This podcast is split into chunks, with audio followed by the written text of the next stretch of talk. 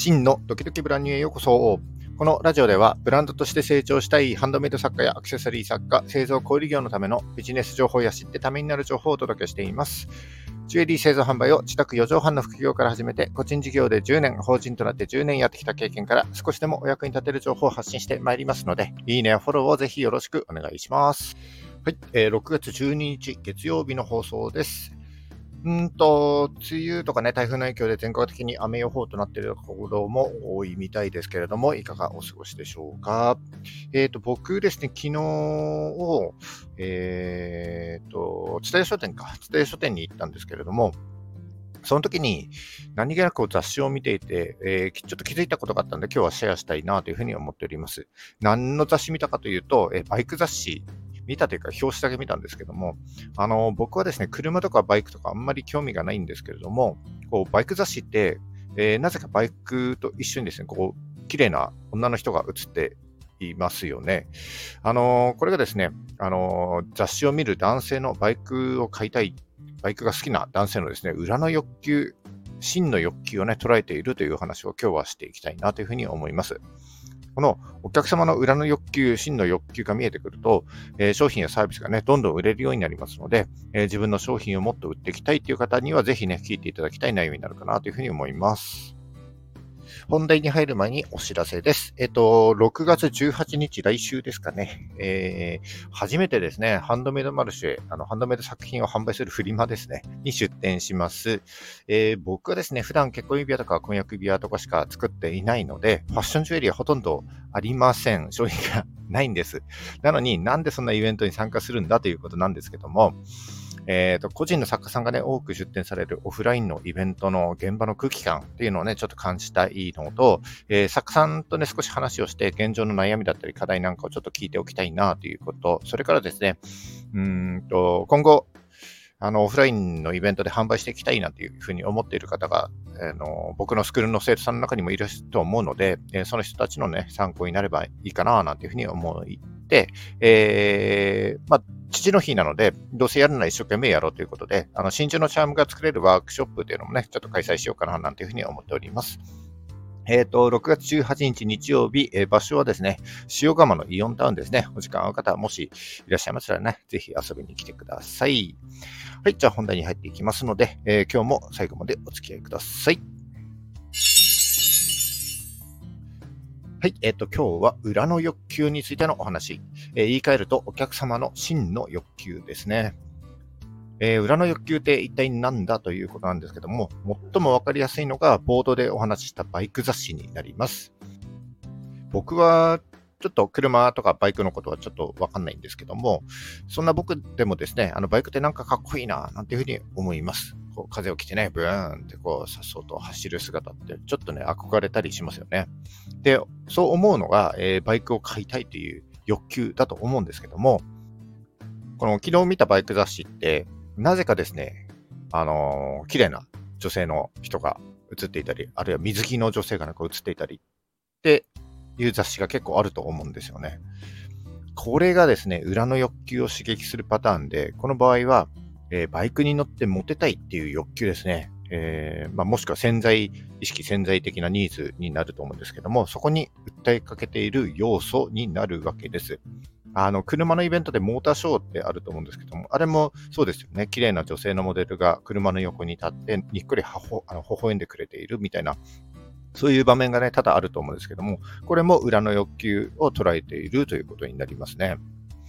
えーと、もう一つ裏の欲求の例を挙げるとするならば、えー、僕が扱っている商品で婚約指輪があると思います。えー、婚約指輪ってプロポーズのために、え、購入する方も多いと思うんですけども、それはですね、プロポーズするという目的があって購入するのはもちろんなんですけども、えー、まあ、プロポーズの返事でイエスをもらいたいとか、えー、その後幸せな時間を過ごしたいという欲求もあるんですけども、えー、結婚する、プロポーズするっていう裏の欲求にはですね、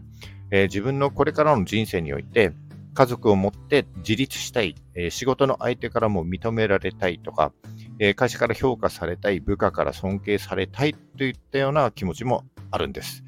これが、えー、裏の欲求、真の欲求ということになります。はい。で、えー、ここまで裏の欲求というものについて解説してたんですけども、それをどうですね、自分のブランド、自身のブランドに役立てればいいのかということをここから話していきたいと思います。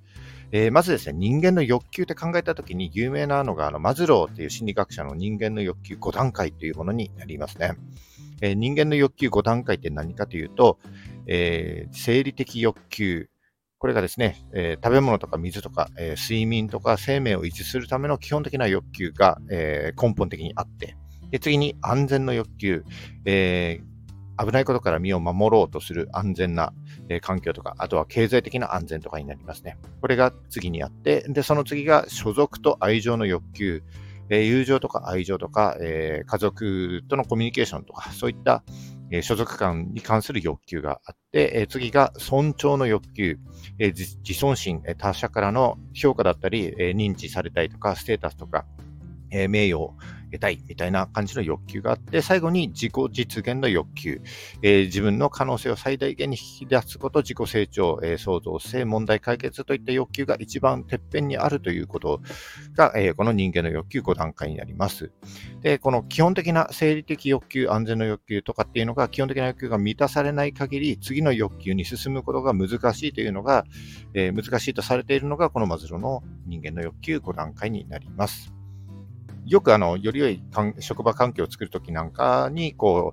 う、えー、引き合いとして持ち出される、えー、説になりますね。で、ちょっとね、これをもっとわかりやすくして考えると、えー、ニーズ、それからウォンツの2つだけに、えー、考えて分けて考えてみると非常に理解しやすいんじゃないかなというふうに思います。えー、ニーズっていうのは、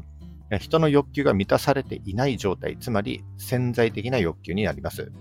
え、喉が渇いている、え、モテたいとか、え、社会において認められたいというのが、え、ニーズになります。で、ウォンツは、え、ニーズに対する具体的な要望になりますね。え、水が飲みたいとか、先ほどのバイクで言うとかっこいいバイクが欲しい、えー、プロポーズの指輪が欲しいみたいな感じになります。で、このウォンツだけじゃなくて、えニーズもセットになって、えお客様の真の欲求が見えてくるということになります。じゃあ、この欲求をもとにですね、どうやってお客様に行動してもらうのか、え商品を購入してもらったり、えサービスを利用してもらえるのかということになるんですけども、これはですね、次のたった2つしかないんです。えその2つとは、快楽を与えるか、痛みを取り除くかの2つになります。なので、例えば、えー、あなたのブランドがですね、女性向けにファッションジュエリーを販売しているというふうにするならば、えー、潜在的欲求となるニーズはですね、えー、例えば周囲の人から憧れられるような、えー、人間になりたいとか、えー、キラキラと輝くような人生を謳歌しているように見られたいみたいな欲求があると思うんですが、えー、そのウォンツはですね、えー、きらびやかなネックレスが欲しいというこのニーズとウォンツのセットになるかなというふうに思います。そして、その欲求を行動に移させるとするならば、ちょっと例えが極端になりますけども、快楽を与える場合は、このネックレスを身につければ、あなたは毎日キラキラした幸せな人生が、生活が送れる。痛みを取り除く場合は、このままでは何も変わらない、このネックレスがあなたの人生を変えるみたいなえ感じで表現すればいいということになります。えちょっと例えば極端になりますけども、このえニーズとウォンツ、それから行動させる場合は、行動させる方法として、え快楽を与えるか、え痛みを取り除くか、これをですね、え、頭に入れていただいて、意識して販売活動に取り組んでいただければなというふうに思います。必ず効果が現れます。あとは実行するだけですね。はい。えっ、ー、と、今日はこのまま終わりたいと思います。えー、本日も最後までお聴きいただきましてありがとうございます。えー、この放送が少しでも役に立ったためになったと思った方は、いいねをお願いします。えー、聞いた予定印して、いいねボタンをポチッと押して残して帰っていただけると非常に嬉しいです。今後も頑張って配信してまいりますので、よかったらフォローをぜひよろしくお願いします。はい。えっ、と、新しい週の始まり月曜日ですね。プランニューデイ。今日も頑張っていきましょう。